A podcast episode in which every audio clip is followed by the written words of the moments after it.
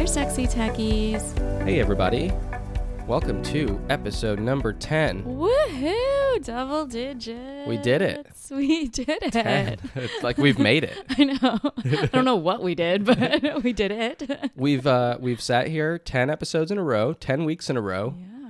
recorded an episode, put it out there, and some people are listening. I know. Thank you, some people. we appreciate you, some people. Uh, and because we appreciate you so much, we are going to do actually, th- we won't just do this once, but we're going to start and do a listener mail type episode at some point. so we've already got, what are you laughing at? so I'm nervous. We've already gotten some uh, feedback, some suggestions about things to talk about.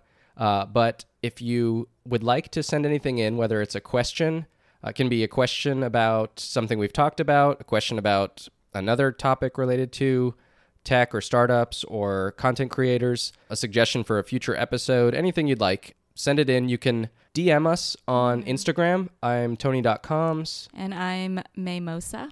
and you might get a shout out on the show. Yeah. We'll, see what happens. This is I'm so nervous. All right, Mae, to kick off today's episode, mm-hmm.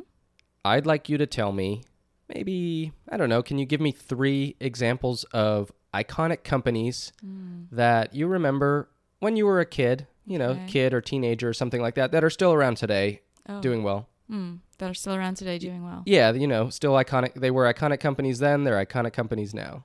I don't know if they're iconic, but I don't know why this is the first.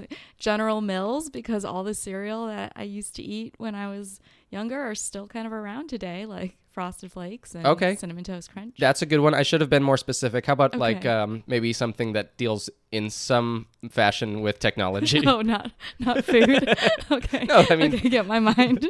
Food's fine, but like, yeah. Oh wow, technology when I was a, a kid, because things have really changed. Maybe um, broadcast, uh, TV broadcast companies like NBC, ABC. Okay. Broadcast networks. Mm-hmm.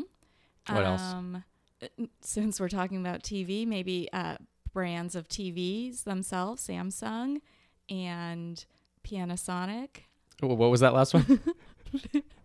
Panasonic. okay. The, the Chicago accent on full display. um, I'm trying to think of um gosh i'm sure there's something when you put me on the spot like this i get nervous Okay. Well, that's fine. I was just wondering. We are not going to be talking today about companies, iconic companies that were around when we were kids and are still around today.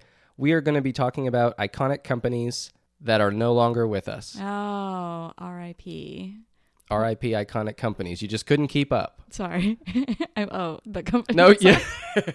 you you and the companies. i'm going down in the grave with them So I decided I wanted to talk about some companies that haven't made it. We've we've spoken mostly about companies that have done well. Last few weeks we've talked we've done some startup stories about companies that, you know, have done really well. I just wanted to take a different turn. Yeah well knowing about people's failures is also a way for others to learn how to be successful It is. Yeah, we should learn from the mistakes of the past. Right, absolutely. This this could be really exciting and it could help people who are thinking of starting something, you know, if they're if they are at a fork in the road, maybe they have now after this a clear answer as to which path to take.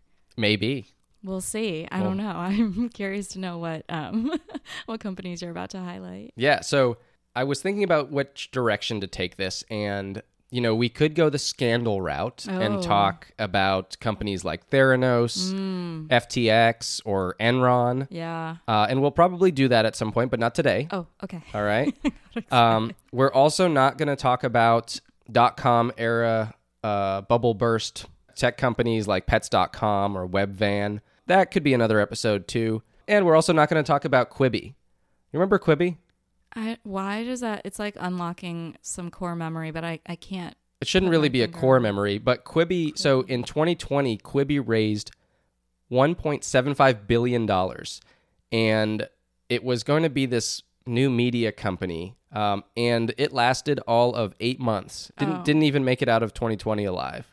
No, I have no idea what Quibi is. Okay, well, it, you've already erased it from your mind. You probably saw dozens of Quibi commercials leading up to the launch of Oh, Quibi. Wait, like the Super Bowl had Quibi commercials, right? Probably. I mean, they had to spend that money somehow. Yeah, I feel like that's where I knew what Quibi was, but I didn't know what it was. All right. Well, we're not talking about them today either. Okay, all okay. right. today, we are talking about companies killed off by the innovator's dilemma. Oh, okay. Are you familiar with the innovator's dilemma? No, but I'm assuming it's a dilemma that innovators come across when they're trying to innovate. Yeah. Okay. So, The Innovator's Dilemma was a book, is a book. It was written by Clayton Christensen. It is called The Innovator's Dilemma When New Technologies Cause Great Firms to Fail. So, Clayton Christensen was a Harvard professor and businessman.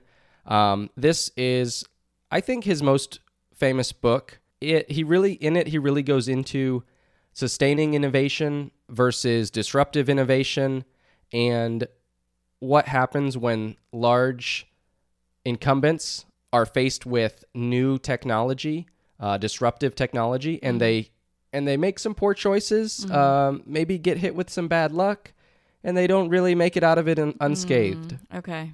Okay. And, and the companies that we're going to be talking about, they are, you know, they were the dominant players in their industries. Okay. Um, so they relied on existing technology. They already had invested a lot of money and time and training uh, into the resources, into the the products that they were familiar with, right. and they had a huge market share. Okay, and so when they think of innovating, they generally think of improving their current technologies Right. you know maybe more um, incremental innovations Yeah. in scale how can we deliver this cheaper maybe to our customers um, and they have an existing customer base that they have to worry about which is very important Yeah. uh, when we when we talk about some of these companies Okay. on the other side you have disruptive technologies and uh, disruptive innovation uh, these often start out very small catering to a very small subset of the population. So they're not very interesting to these big companies at 1st Um, they're often buggy.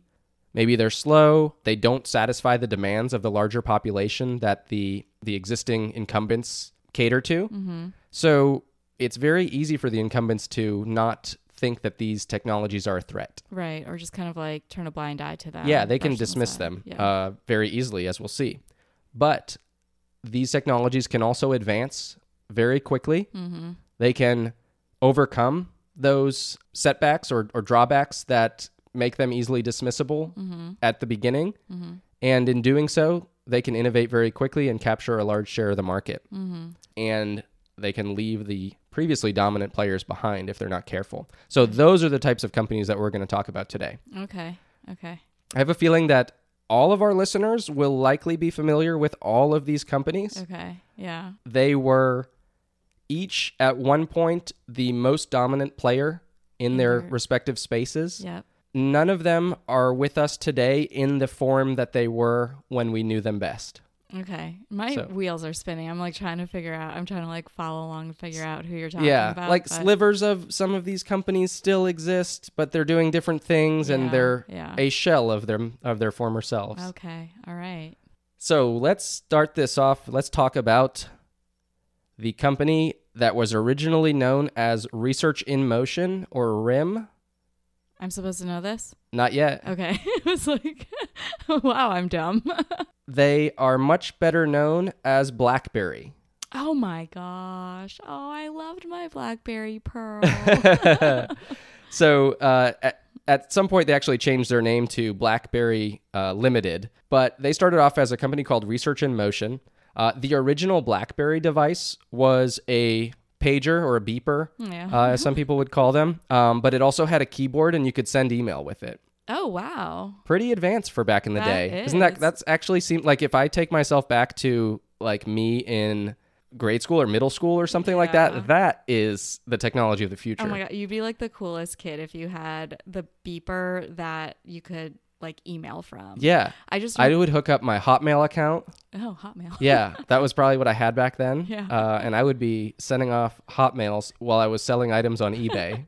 I just remember beepers like because I, used to have to like page like my dad to let him know that like I, I came home. yeah. and we'd have like codes like because you know for for those who don't know what a beeper, I don't know like what demographic we're talking to right now, but yeah, like, you might as well explain this thing.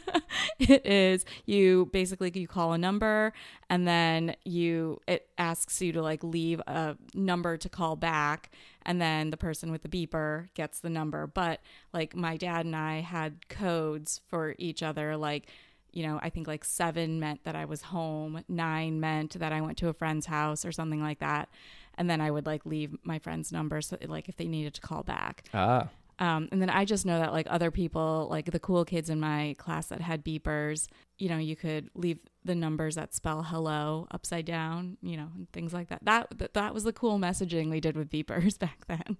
yeah. I mean, that was pretty awesome back then. Like just the thought of, oh, someday I could get one of these. Yeah. Like that, I would be the cat's meow. Yes, the cat's pajamas.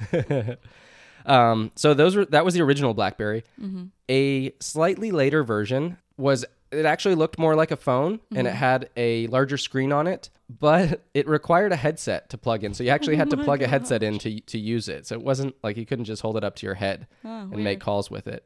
Um, but they were moving in the direction of modern phones, and BlackBerry started innovating. They came out with BlackBerry Messenger. Mm. So at some point, their phones could handle media Mm. um, instant and instant messages. You could send you. I remember you telling me about BlackBerry Messenger because I never had a BlackBerry, and you were like, Oh yeah. Oh, I- BBM. yeah, oh BBM. gosh. Yeah, you were- BlackBerry Messenger BBM. you were like, I can't believe you don't have BBM, and I was like, What's BBM? You're like, You're not cool enough to know what BBM is. It's like the equivalent of like get um iPhone users getting um a green text instead of a blue text. Like When an Android is, yeah, when yeah. You're welcome. BBM. Yeah. So, I mean, BlackBerry also innovated in a few other key spaces. So, they were known as the most secure platform. Mm-hmm. So, it became a kind of the the gold standard for uh, business clientele, but and also for Yes. government Okay. users. Mm. So, adoption of Blackberries increased pretty quickly uh, throughout the late 90s and early 2000s. Um, they also had a full physical keyboard. Yes. Uh, so like a QWERTY style type keyboard where you could type, you know, using all the letters. Whereas the other cell phones at the time used something called T9 Mm-hmm. word, uh, where yeah, you had to press you had to press a number a few times to get the letter that you wanted. Remember? Yeah. Um, Yeah. And actually, you could get pretty fast at that thing. oh yes. T9, oh, like- I know. That was like a whole nother like language and skill set Yeah. that people like developed. right. That's so funny. Yeah, I re- but and there was also a technology like later where you didn't have to like scroll through all like, you know, press 2 3 times to get to C. It a, a combination of letters like they had the the intelligence Oh, to that's right. Yeah, I remember that. what word you're trying to spell e- even if you only like hit Yeah. the number once. Yep. Technology, man. Oh. What will they think of next? BlackBerry users loved their Blackberries. Yes. Um, they were addicted to them. True. There were, you know, jokes about that. They loved the full, like the physical keyboard. Yeah. They loved the the click of the buttons that mm-hmm. you pressed down, like the little pop or click that it made when you when you pressed it down and it popped back up. At the time, most people would have probably thought that they would have a BlackBerry device for the rest of their lives. That's true. In 2006, BlackBerry released the BlackBerry Pearl. Yep. That's what I had. You had the BlackBerry Pearl. I thought so. So the BlackBerry Pearl was a slightly slimmer BlackBerry. It wasn't as wide as the Right. traditional Blackberries. That was uh, that was the big innovation of the year in 2006 for BlackBerry. Well, it had a scrolly ball too. yes, that's right. It had the scrolly uh, instead of the track pad. Yeah. It had the track ball. Yep. Um, Which was awesome. Yeah. Yeah. so that was different. and mine came in pink. And, okay, well, I mean that's, that's innovation right that's what there. Sold me. Uh, 2007 saw the launch of the BlackBerry Curve, which um, I think that one actually had that same trackball instead of the track wheel on the side. That was very popular with the Blackberries for a long time. But 2007, remember, so as BlackBerry is launching their, you know, these these slight innovations w- and tweaks to their Yeah. products, that's the year that the first iPhone came out, and not much l- later, the first Android devices came out in 2008. oh, really? Yeah. Yeah. And so these are full touchscreen devices. And actually, the initial reaction to them by BlackBerry users was not very favorable people liked their buttons and their full physical yeah, keyboards. to like actually like feel the clicks. Yeah. yeah. And and a lot of people said, you know, they would never switch to a full touchscreen phone. Like they liked their keyboard. They they they they were too fast at typing on their physical keyboard. Uh, they would never get that fast on a touchscreen where they couldn't feel the buttons. I was probably one of those people, but yeah, yeah. Yeah, I mean, a lot of people, a lot of you know, a large percentage of people were originally uh, in that camp. So you know, you had your first iPhones, and then you had your first Android phones coming out 2007, 2008. BlackBerry's new device in 2008 was the BlackBerry Flip. Okay. All right, so I looked at a. Uh, I didn't remember this one off the top of my head, but I looked at a picture of it earlier when I was researching for this episode. It kind of looked like the Motorola Razor, which would be cool, except the Motorola Razor came out in 2004. Yeah. So four years earlier. So it looks like it was like taking a step back. We- well, or it was, you know, BlackBerry saw the success of the Razor phone and they thought that that's the direction that these phones should be going. Slimmer, they could flip, um, you know, they could flip in half um, to get them to be smaller. And, you know, it took them four years, but they came out with something similar. Now, in 2008, so when those first Android phones came out, a year after the first iPhone came out, BlackBerry released the BlackBerry Storm. Yes, I remember that name. Can't remember what it did. So it was the first BlackBerry phone that had a full touchscreen display. Oh, okay. Okay. So they were only a year after the iPhone, Mm-hmm. but it wasn't an iPhone. So BlackBerry, they knew that their users loved the click, and they were also kind of late to this party. Right. So their first full touchscreen phone, you actually had to press down on the screen to get it to click. okay. So like the screen itself was a big button, and depending on where you pressed, it would register like a different click. Oh, interesting. So it wasn't like because I know touchscreen phones like iPhone and Android, like it gave you that like click sensation Right. when you touched it. No, This that was one- made like electronically though. Yeah. um, the BlackBerry one was made mechanically. oh wow, that's Yeah. so funny. I think that they thought that like, oh, our users still need that feel. That like they want like we want to we want to meet in the middle. Like we want to create this touchscreen device because that's, you know, we see that this is this might be the way that things are going. But our users, you know, in our user research, we see our users love the the click. So I I mean I get that like maybe they did a touchscreen to maybe get um, people who were iPhone users or Android users to be BlackBerry users, but Android and iPhone users are are used to touch, like or tap. Sorry, to tap to select, and not click to select. So I'm sure that didn't translate well for them. Yeah, no, you're right. So th- I mean that product was a flop. The yeah. the BlackBerry Storm was not well liked. So in 2010, BlackBerry launched the BlackBerry Torch. That was a full touchscreen phone. No click anymore on the on the phone, but it still did have a slide out keyboard cuz they couldn't get rid of it, you know? Okay, Their users kept, you know, they they knew their users and their users wanted their keyboard. Their users are starting to sound older and older and more like crotchety. Yeah. Well, and the thing is we're only moving a year, you know, a couple years at a time. yeah. But things are changing quickly. So, first of all, they were three years late, right? They were three years after the iPhone. Right. And their technology. So, the iPhone was also three years after the, the first iPhone, right? So, the iPhone was getting better every year. Right. This Blackberry Torch phone, the touchscreen was terrible. Mm. The technology was years behind. Oh. You know, it may have been modeled after the original Yeah. uh, iPhone or even worse because they were trying to catch up. Right. And the interesting thing was BlackBerry tried to meet kind of in the middle in, the, in these mm-hmm. technologies. Like we're trying to do touchscreen because you know we we see the market kind of liking that stuff, but we also know our users like their buttons. Right. So we'll just give them both, and like they can choose, right? Right. And the problem with that was Apple and Android users were not going to switch to this device. Right, yeah, That why seemed like, you know, my my my dad's device Right. or you know, my Yeah. grandpa's device Yeah. that like they were already happy with the the new device that they had and this was not better. Right. Right. So like like they didn't blow it out of the park with this thing. Yeah. And their loyal BlackBerry users who who they thought, you know, just wanted the buttons, they didn't want that touchscreen either. That like n- n- subpar touchscreen thing. right. And then Mm-hmm. They had to slide it open to get to their keyboard. Right. So just all sorts of product mistakes uh, thrown in there. I, I don't know. I feel for that because the collaborator in me, or like even just like the people pleaser in me, Yeah. like I feel like that's the direction that I would have also gone if I were, you know, one of the, like the product designers for. The, Sure. Uh, yeah, I mean it's this is a difficult position to be in. I mean as as much as it's like, oh, woe is me, like I'm a huge, you know, billions of dollars comp- like I'm a company worth billions of dollars. How do I keep all that money?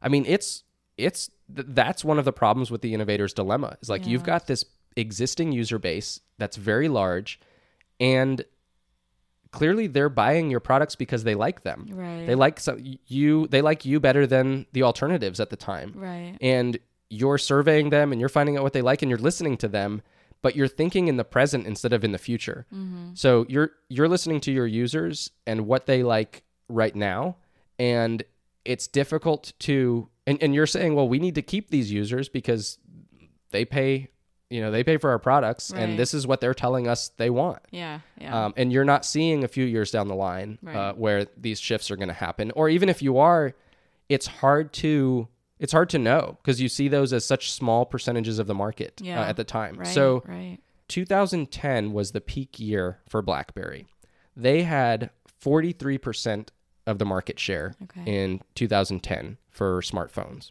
we'll call them smart Yeah. in 2011 that dropped to 30% Oh wow. from 43 to 30 in Yeah. one year. Yeah. In 2012, that cut in half again to 15%. Oh no, they're going down. And in 2013, it dropped to under 6%. oh wow. So their fall from the top was very fast. yeah. Oh.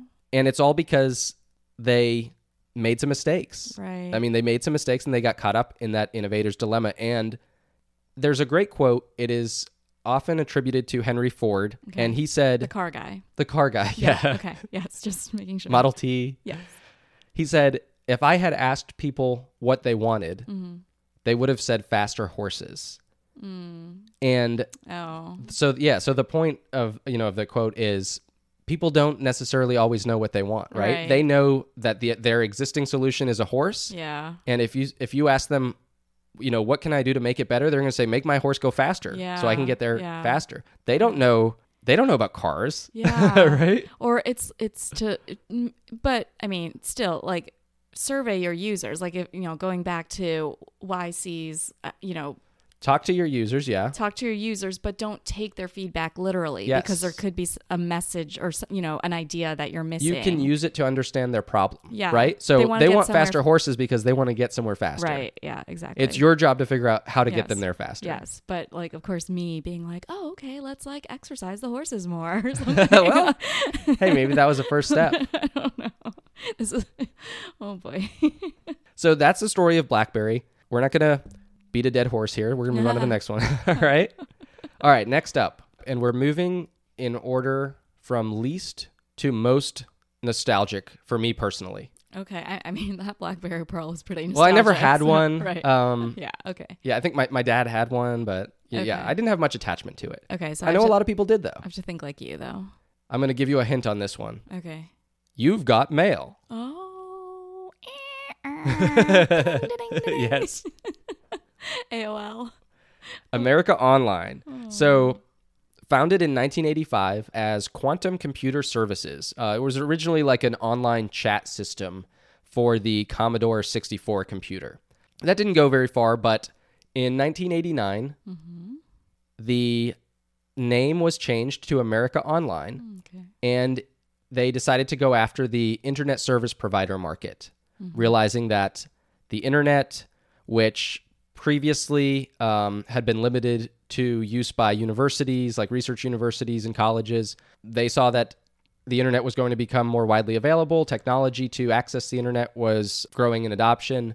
Um, so America Online emerged as an internet service provider um, and a software provider that had things like chat rooms, instant messages, um, and an email interface for you know, you know basically the early um, days of the personal computer. Did you have America Online at your house at the Uh, we were Pagata household back we in the were day? very um, late to that party. I, it, like, there's a little childhood trauma uh, associated with it. I mean, one we only had one phone line so it was like a whole thing about like getting you know Yeah. internet added to it we actually started with oh gosh i can't remember what the other internet was there like yeah was yahoo one Uh, I don't know if I can't remember if Yahoo had their own uh, ISP, but um, CompuServe was another. I think we had them actually before AOL. I don't know. um, and it was like a whole thing where like our whole family had to share like one screen Yeah, name. Prodigy. Actually, I think there was one called Prodigy that we had for a time. Yeah, there were a bunch. Okay. Okay. But- But, all my friends had AOL. Okay. And all I wanted was AOL, but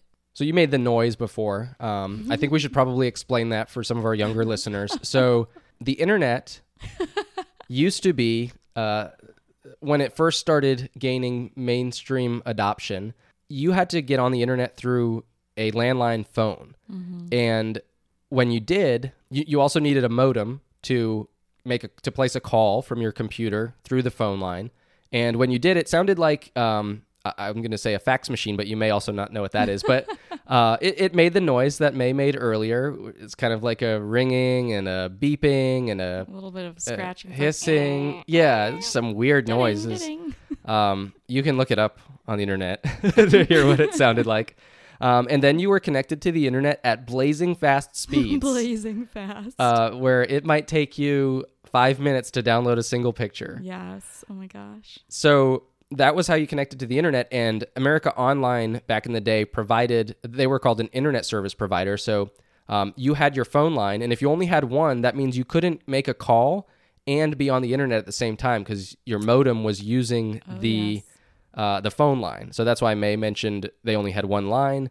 Um, then you know if someone's expecting an important call, yes. It was you know, always an issue. yeah, It's like get off the phone, or or somebody would pick up the phone not knowing someone was on the internet and kick them oh, off the kick internet. you right off the internet, right in the middle of downloading that picture that you wanted. yeah. Oh right. Yeah, or that MP3 or something. Yes. Yeah. But like some some families had a fax line already and so they were able to utilize their fax line as their second line for the internet knowing that I mean Yeah. and fax is kind of well I mean maybe they were dwindling maybe not because of email but you know y- it was less likely that you'd be kicked off because you were receiving a fax than or or you know sending a Mm. Yeah. fax So we it didn't take long for us to get a second phone line. Um, I think because of just because of how much we you're fancy no, I think just because of how much we used the internet, um, and it was a problem. I mean, we didn't have cell phones, so if anybody wanted to call you, they had to call you on your landline home phone number. yeah Yeah, so we got a second line, so we didn't have to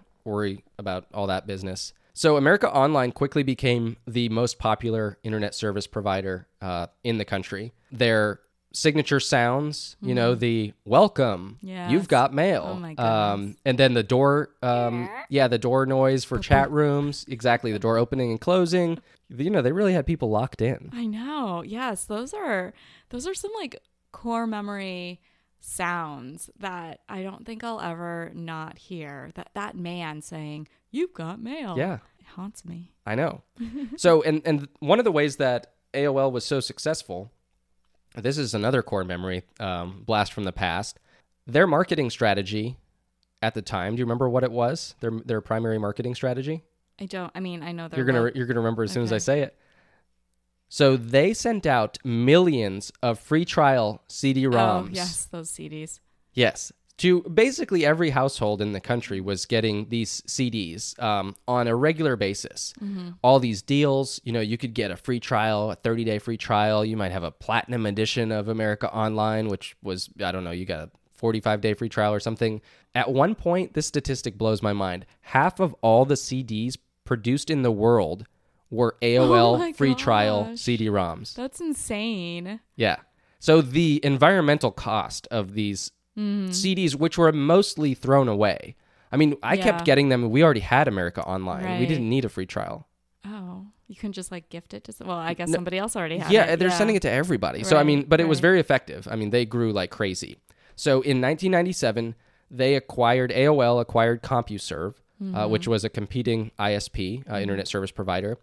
In 1999, they acquired Netscape. Do you remember Netscape, the I browser? Do. Yep. Mm-hmm. So Netscape was a competitor of Internet Explorer Mm-hmm. back in the day, um, and Apple's uh, Safari Mm-hmm. browser before Google Chrome Mozilla Yeah, Firefox. That's what um, we we use Netscape Okay, to surf the web. the, the the World Wide Web. Yeah, the World Wide Web. Yeah. yeah. So in the year 2000, AOL was at its peak with 25 million subscribers Mm, and a 125 billion dollar valuation. that's insane. They were riding high. Yeah, yeah. Oh wow, good for them. Good for them. Not for long. So their bubble was about to burst, um, along with the dot com bubble as a whole. So in the year 2000, AOL, they saw rising competition. They were tied directly to dial up internet.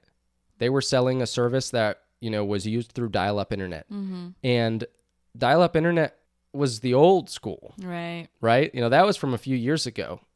People were moving to broadband. right. And yeah. and with broadband, you didn't need your modem. You Right. didn't need you didn't need um you know, you had your cable provider yes. that could provide you internet. Is that like when you could then now hook up your computer to like the Ethernet? Yeah, Yeah. right. Right. So you didn't need that phone line to get on the internet Right. anymore. And you didn't need so you didn't need AOL. But not everybody was moving, you know, this was going to be a slow transition to Mhm. broadband, Mhm. right? It was going to take some time. Right. But, you know, they were looking ahead, sort of. not, know. not too far. I mean, in one direction. yeah. And so they said we're going to we're to have to make some changes like we see advertising becoming a much more um, important strategy that we're going to have to get into. They're they're seeing Google, the rise of Google Mm-hmm. um, with Google's search engine. Um, they're seeing Microsoft and they want to get on that advertising world in that advertising world. And so in the year 2000, they merge with Time Warner in what was at the time, I think it was the largest merger ever in the world. AOL Time Warner. AOL Time Yeah, Warner, yes. Yeah. It also went down as one of the worst corporate mergers in history. Oh.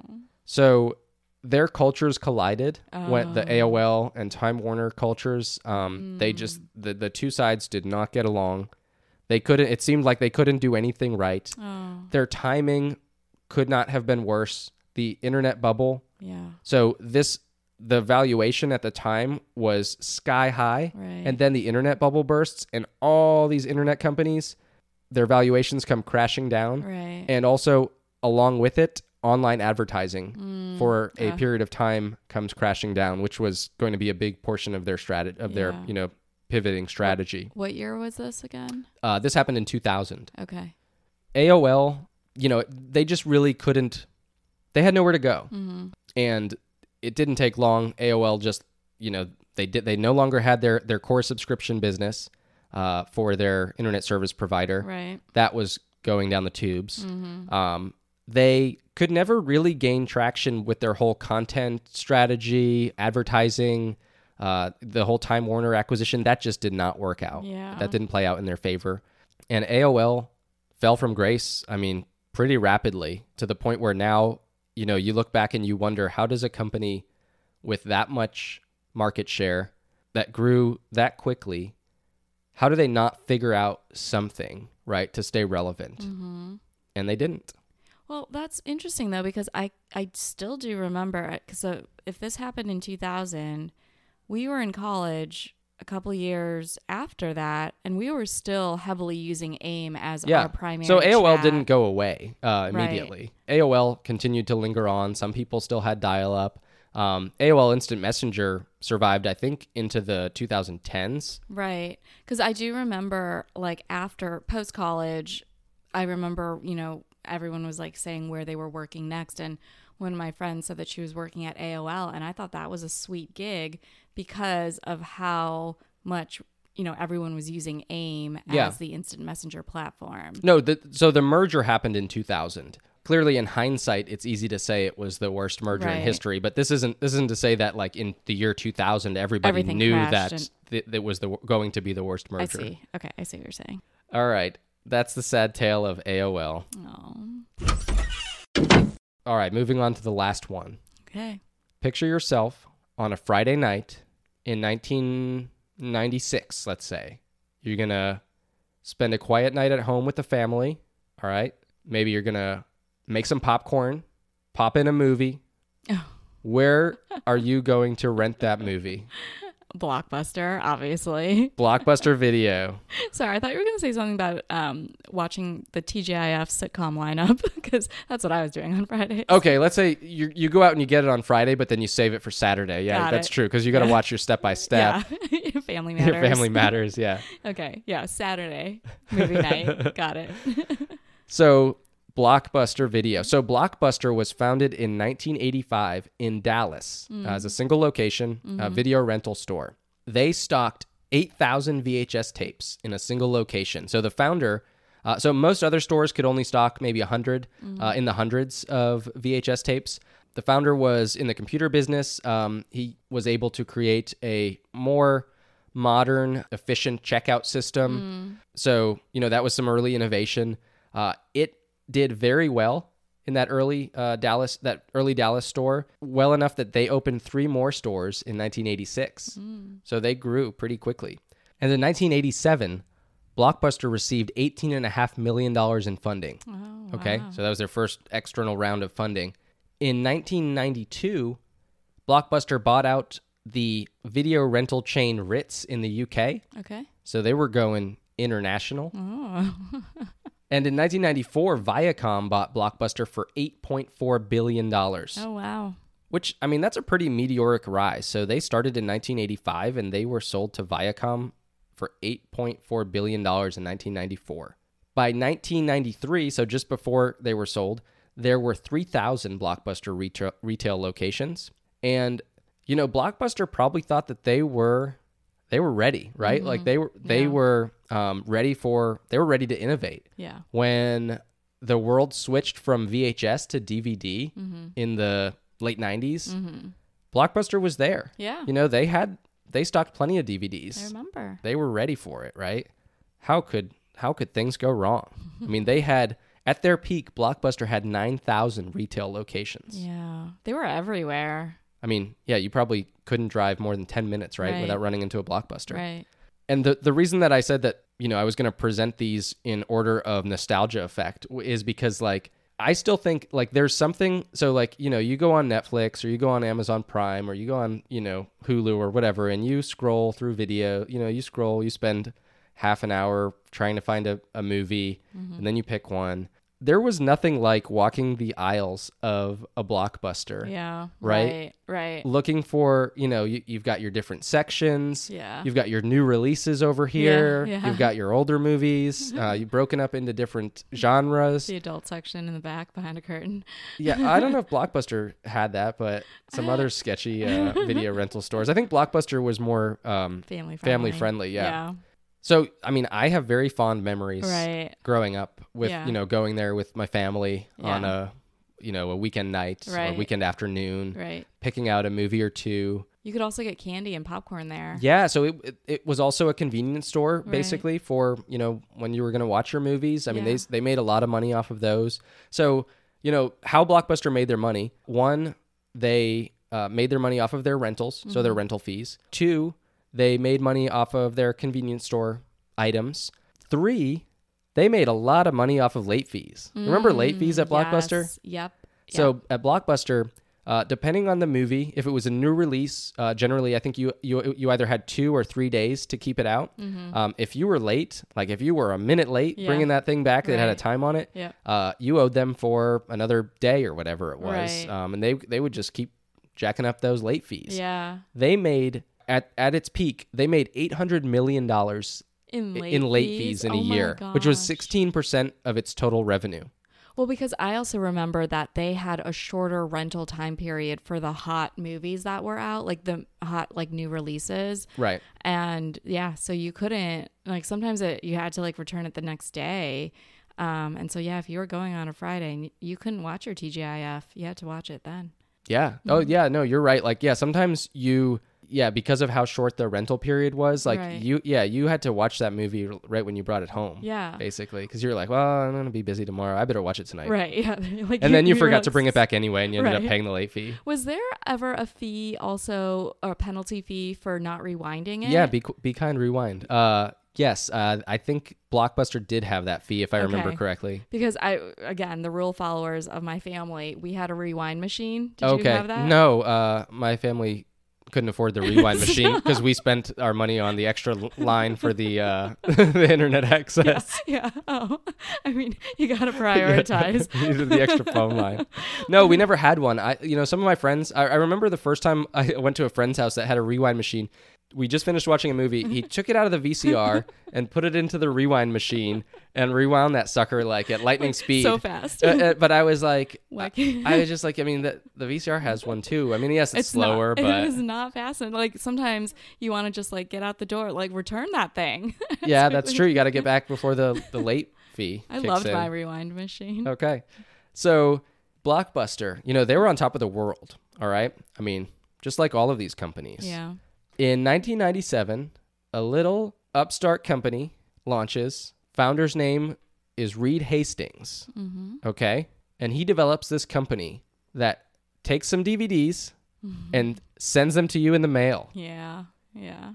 In a little red envelope. in a little red envelope called Netflix. yeah. Okay. You don't have to go into the store anymore. You can go online. You can choose a movie that you want to watch. Uh, they had subscription tiers, so you could have one DVD out at a time, two DVDs out at a time.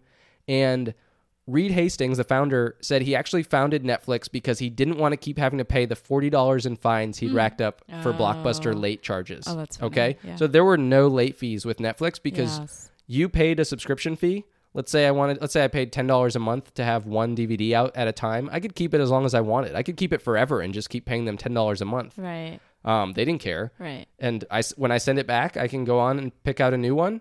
Um, and they were lightning fast. Like I could I could have a queue of te- I didn't have Netflix in the Yeah, early was days. I wasn't didn't cool enough. either. My grandfather had Netflix. Oh, he's really cool. Yeah. He was. so he was the first person I knew that had Netflix, and he loved it, and I loved visiting his house because yeah. he always had a movie. he always had yeah i think he had two out at a time so he had this queue we could get in on that queue if we you know if we wanted to you know he knew we were coming over or whatever and so you would send back a movie as soon as they scanned it mm-hmm. in the like the postal service netflix knew it was back it was on its Oh, way back wow. you got your next one you get your next movie like the next day it was Yeah, crazy how fast it yeah. was so reed hastings founds netflix in 1997 netflix grows pretty fast okay in the year 2000 netflix had $35 million in revenue Okay. okay so from 1997 to 2000 they grew to $35 million Mm-hmm.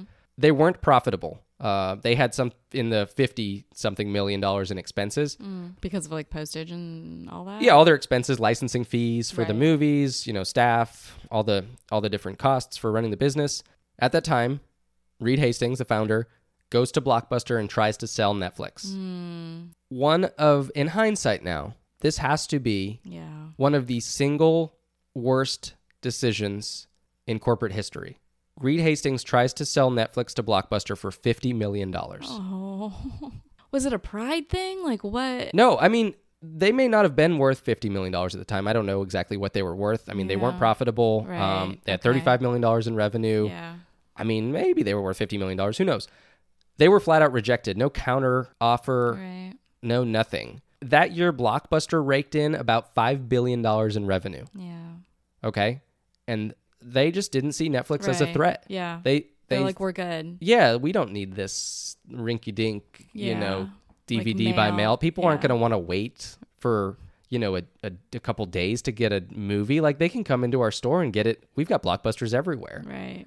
Right. What are you? Who are you? Yeah. yeah. Be gone. So the interesting thing was though, even though they were not yet profitable, Netflix was growing incredibly fast. So I looked up their growth metrics.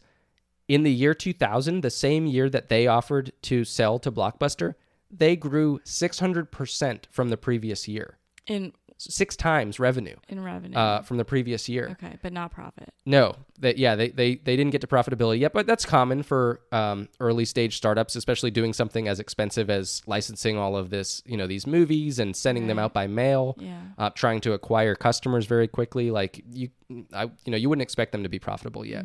And for the next several years, they grew, you know, over a hundred percent uh, each year. So their their growth was was very fast. Blockbuster says, "No way, go home, keep sending out your DVDs. We're good." In 2002, Redbox launched. Right. Okay. I remember Redbox. We still have a Redbox Yeah. down the street. Yeah. Redbox is still around too. They are still a big business. Mm. One of these three companies is not. One of these things is not like the other. so in the early 2000s, Blockbuster begins to fall from prominence, right? Mm. So they made that fateful decision not to purchase, not to acquire Netflix. More competition is coming onto the streets in Redbox. Mm-hmm. Suddenly, you know, I don't need to go. Let's say I do want to rent a movie right now. I don't need to go wait in a store. Right. And for Redbox, I don't need to lease an entire Right. location. Right. I I can fit all of the movies that my customers want in this little Yeah. vending machine box. Yes. And if they put it outside of like a CVS or another convenience store, that's the, you know, that's the convenience store part of it. Right. That's a draw to yeah, exactly. Like they can buy their their goodies for their movie there. stuff, yeah. But it's also a draw for the convenience store or- Right. because it's like, oh, they're coming there anyway. They'll probably pop in and buy something. So Blockbuster tried, you know, they, they tried to catch up, but they were too late. Mm-hmm. So in 2004, they launched Blockbuster Online where you could try and rent some Mm. I didn't movies that online. they had that. Yeah. Well, that's because you had given up on Blockbuster by I- that I point. must have, yeah. Blockbuster also realized how much customers hated late fees, Yeah. ended those late fees. You know, they just said, we're not doing those late fees anymore. Great move for customers, bad move for business. That was almost 20% of their business at one point uh, of their revenue.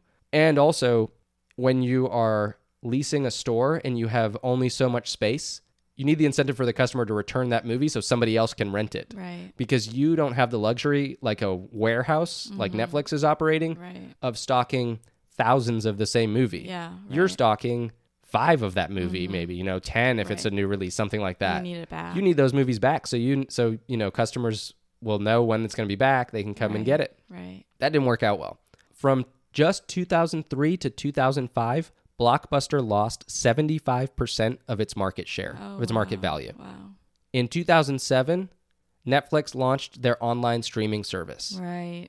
So Yeah. no longer do you even have to rent your DVDs uh, by mail. Mm-hmm. You can go online and rent your movies. Now, when they originally launched, the the original product was not very good. They only had 1,000 streaming movies, uh, whereas they had like 70,000 on DVD that you could rent. Right. So most people still did the maybe you, you you did a combination of both, or you know for a while people were still just doing the DVD thing. Right. I Um, remember like not thinking that that was a, a good like business model, like the streaming because there you could not a lot of movies, yeah, Yeah. were were um available. Well, even now, you don't. I mean, it's not like Netflix doesn't get all of the rights, the streaming rights for the movies that that Right. they that you could get for the um the DVDs that they initially had. Right, Right. right. Especially like the new releases, Right. that sort of stuff. Like there were way more movies on that available on DVD than Right. than on streaming. Unfortunately, in 2010, our dear Blockbuster filed for bankruptcy. So sad. Today, only one Blockbuster store Mm-hmm. remains. It is in Bend, Oregon, and um, there's actually a good documentary called "The Last Blockbuster. I was just gonna say I did watch that, and that's on Netflix, right? So I, I think it was on Netflix for a time, which was just ironic. So Um, ironic. but I, I was looking for it earlier today to see where uh, you could stream it, and I don't know if it's it doesn't it didn't look like it was still on Netflix, but maybe it Oh. is.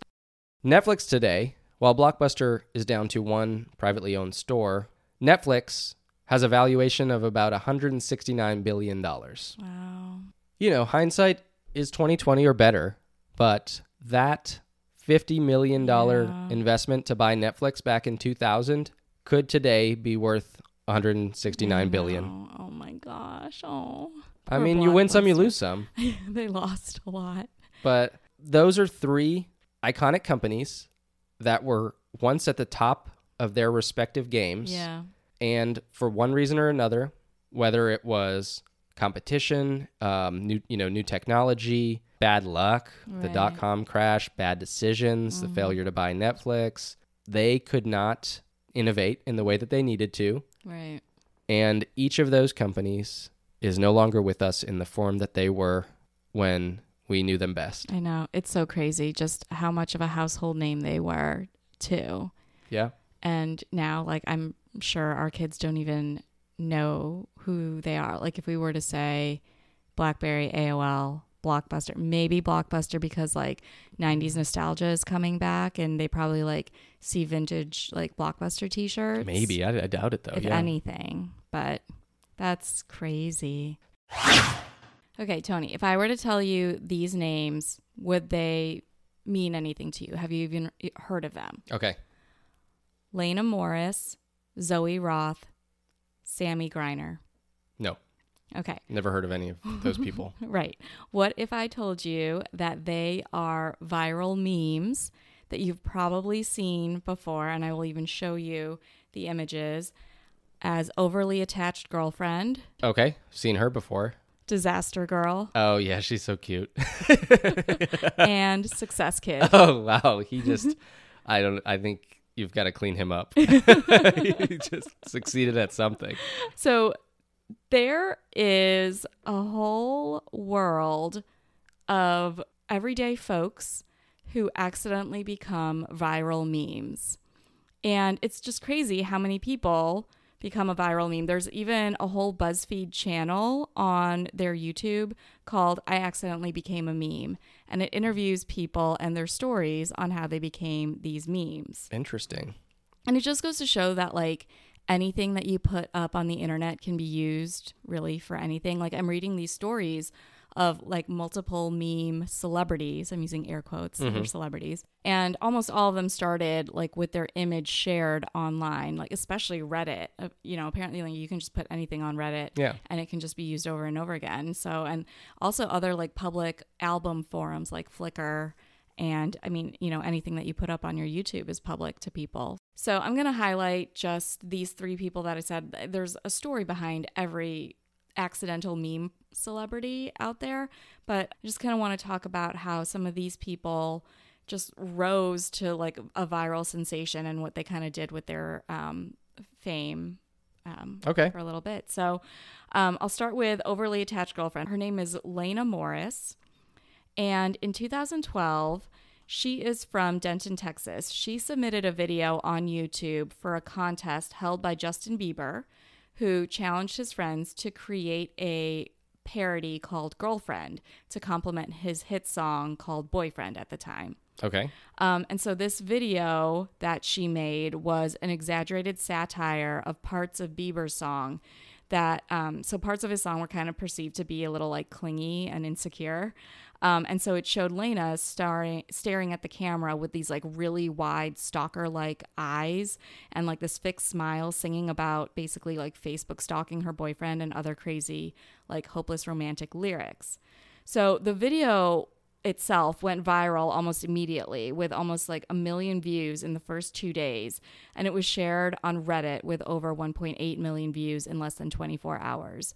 So people kind of like thought that her like crazy facial expression was something unique and overly attached girlfriend like a screenshot of her became an internet meme. And so it features like an image macro of Laina smiling and staring maniacally at the camera. And it's captioned in like so many different ways that portrays her to be like either a stalker or you know jealous or committed to her love interest in an unhealthy degree is like is what some of these things are um, saying. So Laina took that and so then she just began posting on YouTube on a more regular basis after the video's viral success. Um, she kind of made overly attached girlfriend her character. And she would do like a Valentine's Day video as overly attached girlfriend, if you can imagine, you know, like Uh, yeah, the that's great. comedy behind it. Own it. Um, yeah, Own your exactly. meme. So she was able to gain enough subscribers where she could actually quit her job and become a full time YouTuber. Um, her YouTube channel has more than 1.25 million subscribers today. Wow. So What's her YouTube channel called?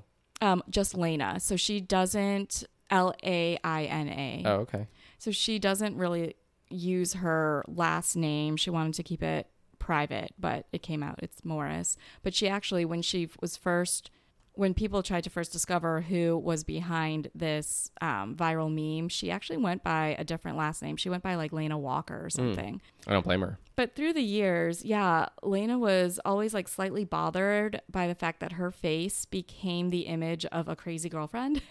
and she also never felt like she had control over her image. And yeah, well, that's the scary thing about when your image gets put up on the internet like that and you don't have control over it. Right, exactly.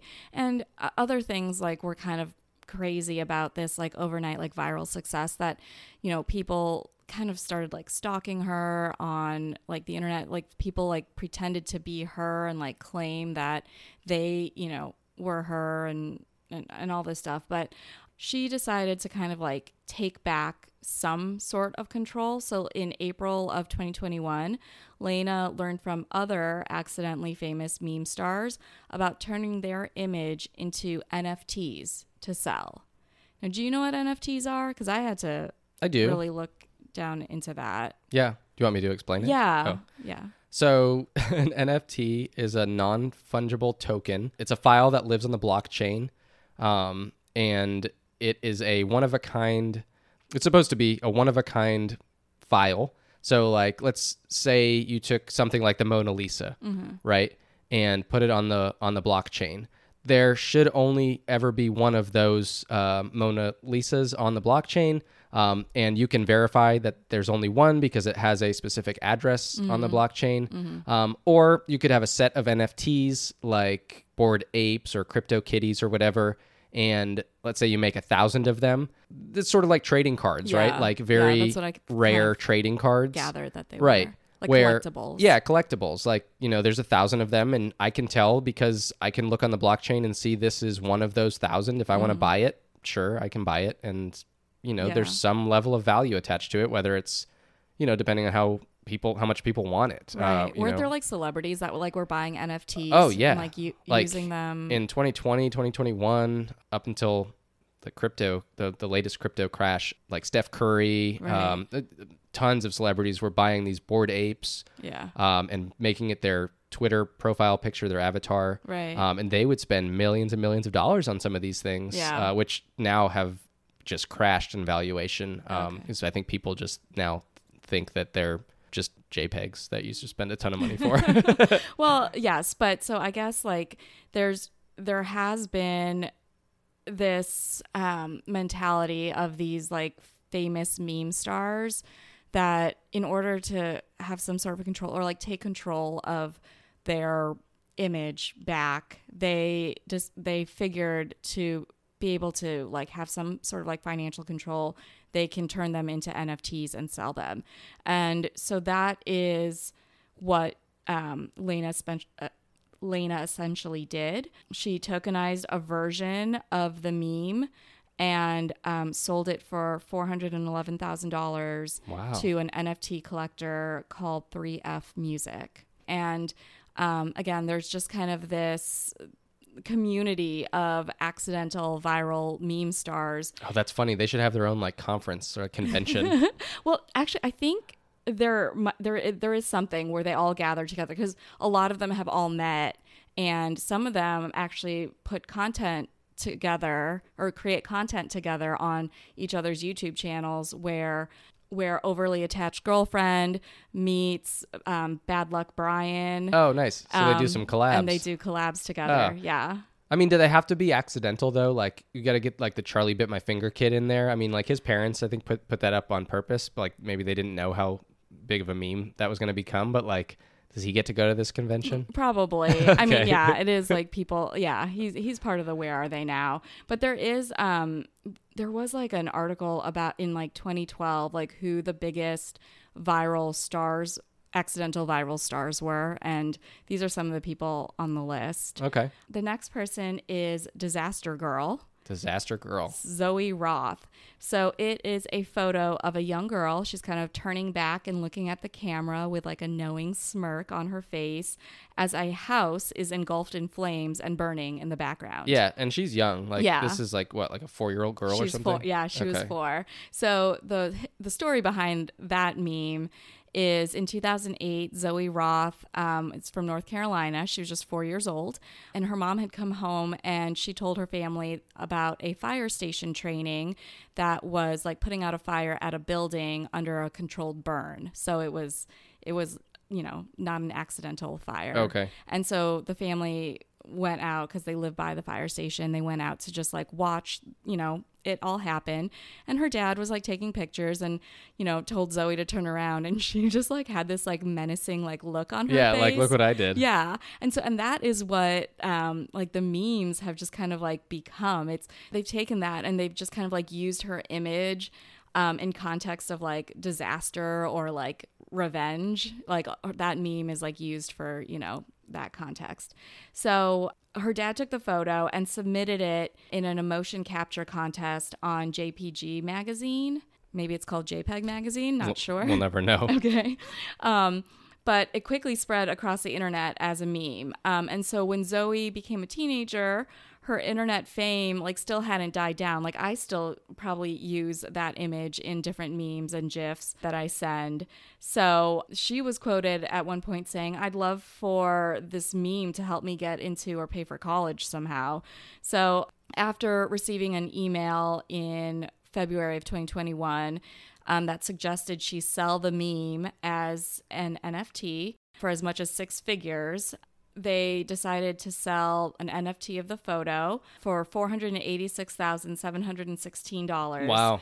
To this 3F Music uh, collector. 3F So- Music. yeah, Same one, huh? Right. They also retained a copyright over the work as well as an entitlement to 10% of proceeds when the NFT is resold. Oh yeah, that's something you can do with NFTs too. That's kind of interesting. So Yeah. like unlike if I were to sell uh, let's say I sold a painting at an auction, you know, it's a one-time Mm-hmm. Right. sale. If they resell it later because it went up in value, me as the original creator doesn't get anything, but with NFTs, you you can work that into the contract. Yeah. So that's kind of cool. So she was able to go to college, and um, it really was because other meme famous people were were just talking about this is how we like you know were able to find success from this. Nice.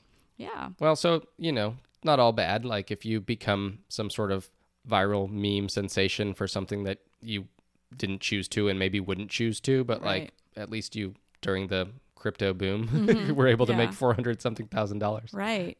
But even if you didn't sell it as an NFT, there is a story, another success story of Success Kid. he is my Kid. favorite meme. Oh yeah, I mean he's a baby Yeah. in this. Sa- Well, Sammy Griner is his name. yeah. What is he um, like one? Uh, yeah, he wasn't. I, I don't think he was even one, but Yeah. he is. It's a picture of, and I'm sure everyone has seen this. It's it's basically this like baby. He's in like a green and white baseball T-shirt. He's on the beach. He's clenching a fistful of sand with a determined facial expression. Is how like I would describe it. And it almost looks like he's doing like a, a fist pump, like yes, like kind of you know. But apparently, I it- think he just pooped. well, he um, was eating sand, and she took a picture. It, like if you actually like, zoom into oh his yeah, fist, you can kind of see some on his lips. I think. yeah, it's like a fistful of sand. So this photo it began in 2007. Laney Griner, her son Sammy, was trying to eat sand. Um, and she uploaded the photo to Flickr in 2007, and it eventually became known as Success Kid. And the popularity of the image had CNN describe Sammy Griner as likely the internet's most famous baby. And Wow. He has a very recognizable face when I and and pose. Like he's just been on everything. So after the meme became popular, his mom Laney licensed the picture and registered the copyright to the image in 2012. He has appeared, uh, or this image has appeared in ads and billboards for Coca Cola, Virgin Mobile, Hot Topic, Wow. and it was even used by the White House to promote immigration reform. Wow. How much did they make from all these uses of the photo? I don't know, but I mean, she was smart enough to copyright it and register and license it to herself Uh-huh. so that she had complete control over where her baby's image was going to be used. Yeah. Cool. But the coolest part of this story is in 2015, Sammy's father, Justin, was diagnosed with kidney failure and he received dialysis for four hours per session, three days a week. So the family decided to launch a GoFundMe campaign, hoping to raise $75,000 to pay for his medical care and eventually a kidney transplant. And so his mother, Laney, was initially like kind of hesitant to associate the campaign the campaign with Success Kid and the meme, but in the first five days, it received donations of nearly, you know, nine thousand dollars from three hundred people, and then the campaign was linked to a website in Reddit, and it just like blew up, and they brought in um, eighty three thousand dollars Wow. in just a few days. And Justin was able to receive a successful kidney transplant from it because everyone knew Success Kid needed help. Like, Success Kid had a dad that needed help. That's awesome. So, you know, we talk about failure earlier, um, and we talk about a little bit of success, um, like overnight success, and what you can do with that. yeah. And- Success kid. Yeah, those are those are a couple of the where are they now of accidental viral memes, but there's there are a couple other like feel good stories and some not so good stories about other viral memes that are out there. Okay, cool. Everyone loves a good meme. Okay, everyone, you're probably wondering why podcasters are always like, hit the subscribe button, means a lot. We'd really appreciate it. So, if you don't know, more subscribers means more listeners to the podcast each episode. It's more likely that you're going to download a future episode. Also, in the charts, that helps a podcast to grow, to get more listeners, to be presented in front of a, a larger audience. Only about half or even less than half of the people who listen to the podcast each week are subscribed. So hit that subscribe button or that follow button. It will help the podcast to get more attention. It will help make sure that we keep giving it the attention that it needs to create a quality podcast that you all will hopefully continue to love. So hit that button. That's all we'll ask. All right, Tony, you know what time it is. By now I do. 10, 10 episodes in, I know what time it is. It is time for our hot mom of the week. Yeah, whoa, last time I checked, I'm still hot, real hot. All right, so we have talked about failure. We've talked about like overnight success. And so when I was thinking of our hot mom of the week, I immediately thought of somebody named Ashley Iaconetti, now known as Ashley Iaconetti Haibon. And she was also known for a while as Ashley I because she was a contestant on season 19 of The Bachelor Uh, okay. with Chris Soules. Do you remember Farmer Chris? No, but I'm guessing there was also another Ashley Yes. because otherwise we wouldn't know her the initial of her last name. She was Okay. Ashley I for a while, and she started out as a big time failure um, in terms of her reputation on the show. So when she was on The Bachelor, she was depicted as this huge spoiled brat. She was a crier. She cried almost every episode and every time she had her interview. She there was kind of a villain on the show that really picked on her, called her dumb. You know, they went they were on a 2 on 1, the villain and Ashley I and Ashley ended up going home that episode Oh. Um, because she just she couldn't handle herself on there. Um, she tried to redeem herself on season two of Bachelor in Paradise, where she fell in love with a contestant named Jared, and it initially wasn't reciprocated. And she came off as very aggressive, a little clingy, a little stalkerish, kind of like that meme we were talking about. Oh, Um, poor Ashley. Yes, and she left that show or she left that season crying. Fast forward to today, she is thriving. She ended up winning over Jared's heart off camera. There, I actually had watched like a internet interview um, where they that they did where he described the moment that he knew he was in love with her. It was uh, like an actual like true love story because it happened off camera. They got married in 2019. Um, they brought a beautiful baby boy into the world just last year. Who actually, I just saw a video. He's obsessed with NSYNC, and so he's good in my book. That little baby boy. Um, I see his pictures. He is cute. He's so cute. They are a beautiful family together. She is so happy. She has 1.2 million followers on Instagram and she has so many brand deals. Like, she, you know, she has really taken her persona and didn't stay in she didn't stay in this typecast of you know being dumb or a Yeah. spoiled brat. I mean, she does still embrace the fact that she cries at everything. There's there's some posts where I think she's like crying. I think I see her crying in a picture with Tom Brady. Oh, Mae- I, I'm not sure if she's crying or what, but it's a, yes. And, you know, I'd say after all this, she has finally come out on top because she seems so happy. And yeah, she was one of those tragic characters that, like, I usually, you know, when I see how they're depicted on The Bachelor or those reality television shows, I'm kind of like, yeah, I don't want to follow you or, you know, you, kind of like rub me the wrong way. But it was kind of these like behind the scenes things that were happening in her life that made me really intrigued by her and started following her. And um, yeah, I think she's doing really great. Cool. Oh, I like the choice. I mean, clearly she's she had some ups and downs. Yeah. She had some failures and successes, and now she looks like she's she's doing pretty well. Yeah. So follow Ashley I. Her handle is at Ashley Iaconetti, A S H L E Y I A C O N E T T I on TikTok or at Ashley underscore Iaconetti on Instagram. Well, that's all we've got today. If you enjoyed the episode, hit the subscribe button. And reach out on social media. Dot coms And hot moms. signing off.